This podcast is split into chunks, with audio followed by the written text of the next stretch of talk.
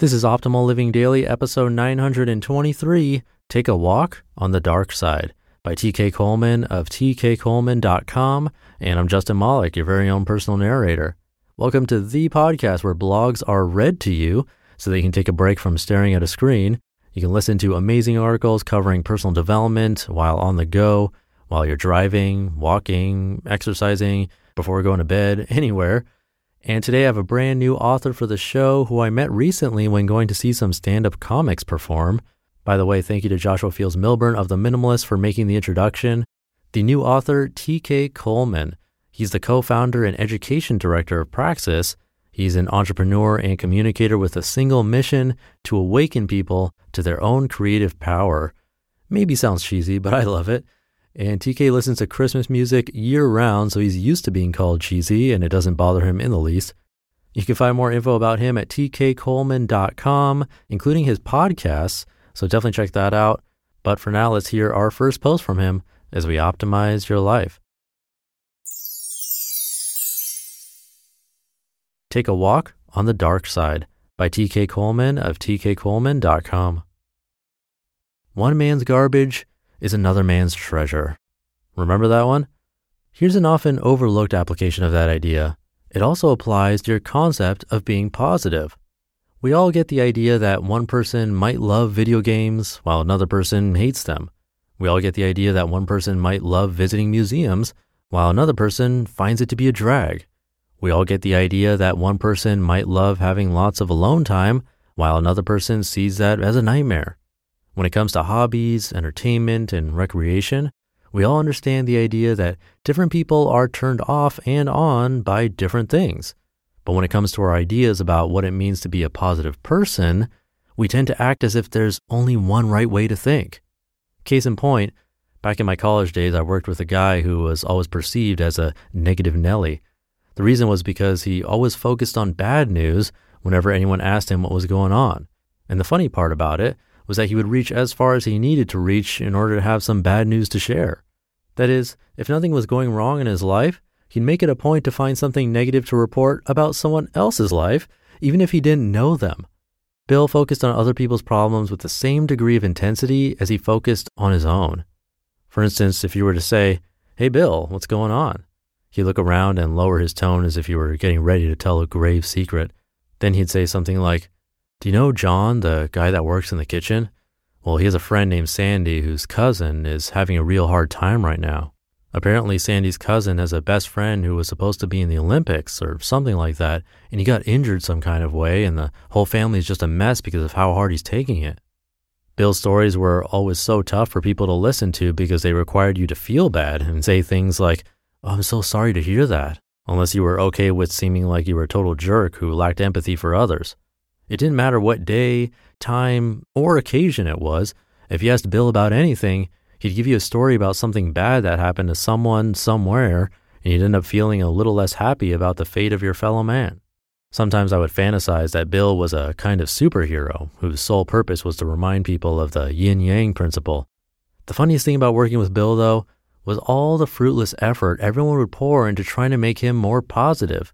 People would always tell him to cheer up or they would try to direct the conversation towards something positive. Some people would awkwardly say things like, Hey, Bill, did you do any fun and exciting things this weekend? That never worked, though. Bill would just say something like, No, it was way too crazy for any of that. I had to talk to my girlfriend Sherry for like five hours because her son has just been driving her up the wall this week. If you try to beat Bill in an energy battle, you would lose every single time. I don't think people really cared all that much about Bill's happiness. I think they were just trying to protect themselves from having to listen to his stories because it negatively affected their happiness. What I realized about Bill was that he actually enjoyed sharing bad news. For Bill, that's the kind of stuff that was most worth talking about. Based on his value system, it gave him a sense of belonging and purpose to play the role of the guy who was always aware of bad things and always there for the people who were going through them. One of the reasons Bill always had so many bad stories to report was because he was always spending his time listening to people talk about their problems. And if no one was around to talk about their problems, Bill would go search them out. I wouldn't say that Bill was particularly happy in some stereotypical sense, but I would definitely say that he found great meaning in the practice of focusing on other people's unhappiness. When people would try to make him become more positive, I would just think to myself, what he's talking about may be garbage to you, but it's treasure to him. I love horror movies. Not the blood and gore kind, but the suspenseful thriller kind. Movies like The Shining, Rosemary's Baby, Get Out, Mama, The Witch, Sinister, etc.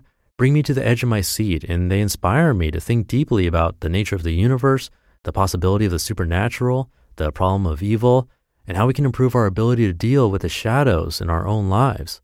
My wife, however, hates horror movies. And it's not just a matter of aesthetic taste either. If she watches the kinds of horror movies I like, it ruins her sleep and it will freak her out for at least a few days. The experience of watching horror movies for her is a form of negative thinking. To watch a movie like Sinister would be the equivalent of making her imagination a breeding ground for fear. But here's the funny thing she loves to listen to me talk about horror movies after I watch them. She likes it when I tell her stories and philosophize about them. But she credits this to my personality, not to any messages or insights that are actually in the movie. Like Bill, I find great meaning by paying attention to things that others might find depressing or frightening. That doesn't make me negative. It makes me negative to be around when you're the kind of person who seeks meaning in different types of things. I once read in a self help book somewhere the following advice never try to force another person to be positive. I think that's good advice, but we should take it one step further. Never assume that your definition of being positive is the same as the other person's. The kinds of thoughts that you treasure might be boring or bad to someone else. In your quest to make the world a more positive place, be open to the possibility that the people you're trying to inspire are already enjoying themselves far more than you think.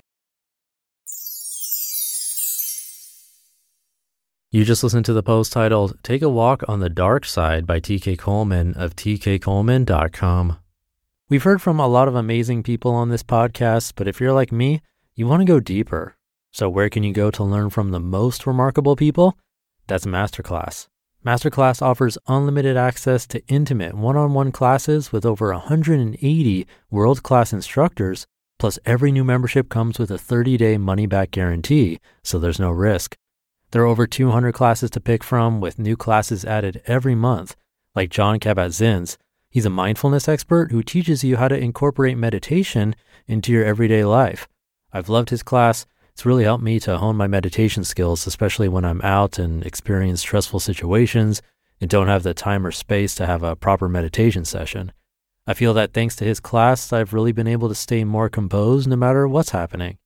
And right now, our listeners will get an additional 15% off an annual membership at masterclass.com slash old.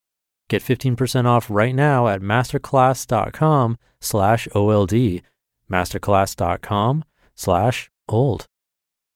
It's funny, I was just talking about paying attention to what you consume recently, which fits in nicely with his article. Super insightful and something to think about.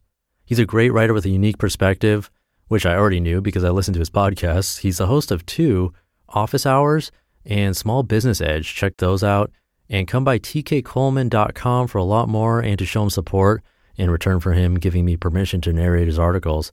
It always means a lot when you go visit these authors online and learn more about them. So please do that. I have his info linked in this episode's description. But I'll leave it there for today. Thank you for listening and being a subscriber of the show.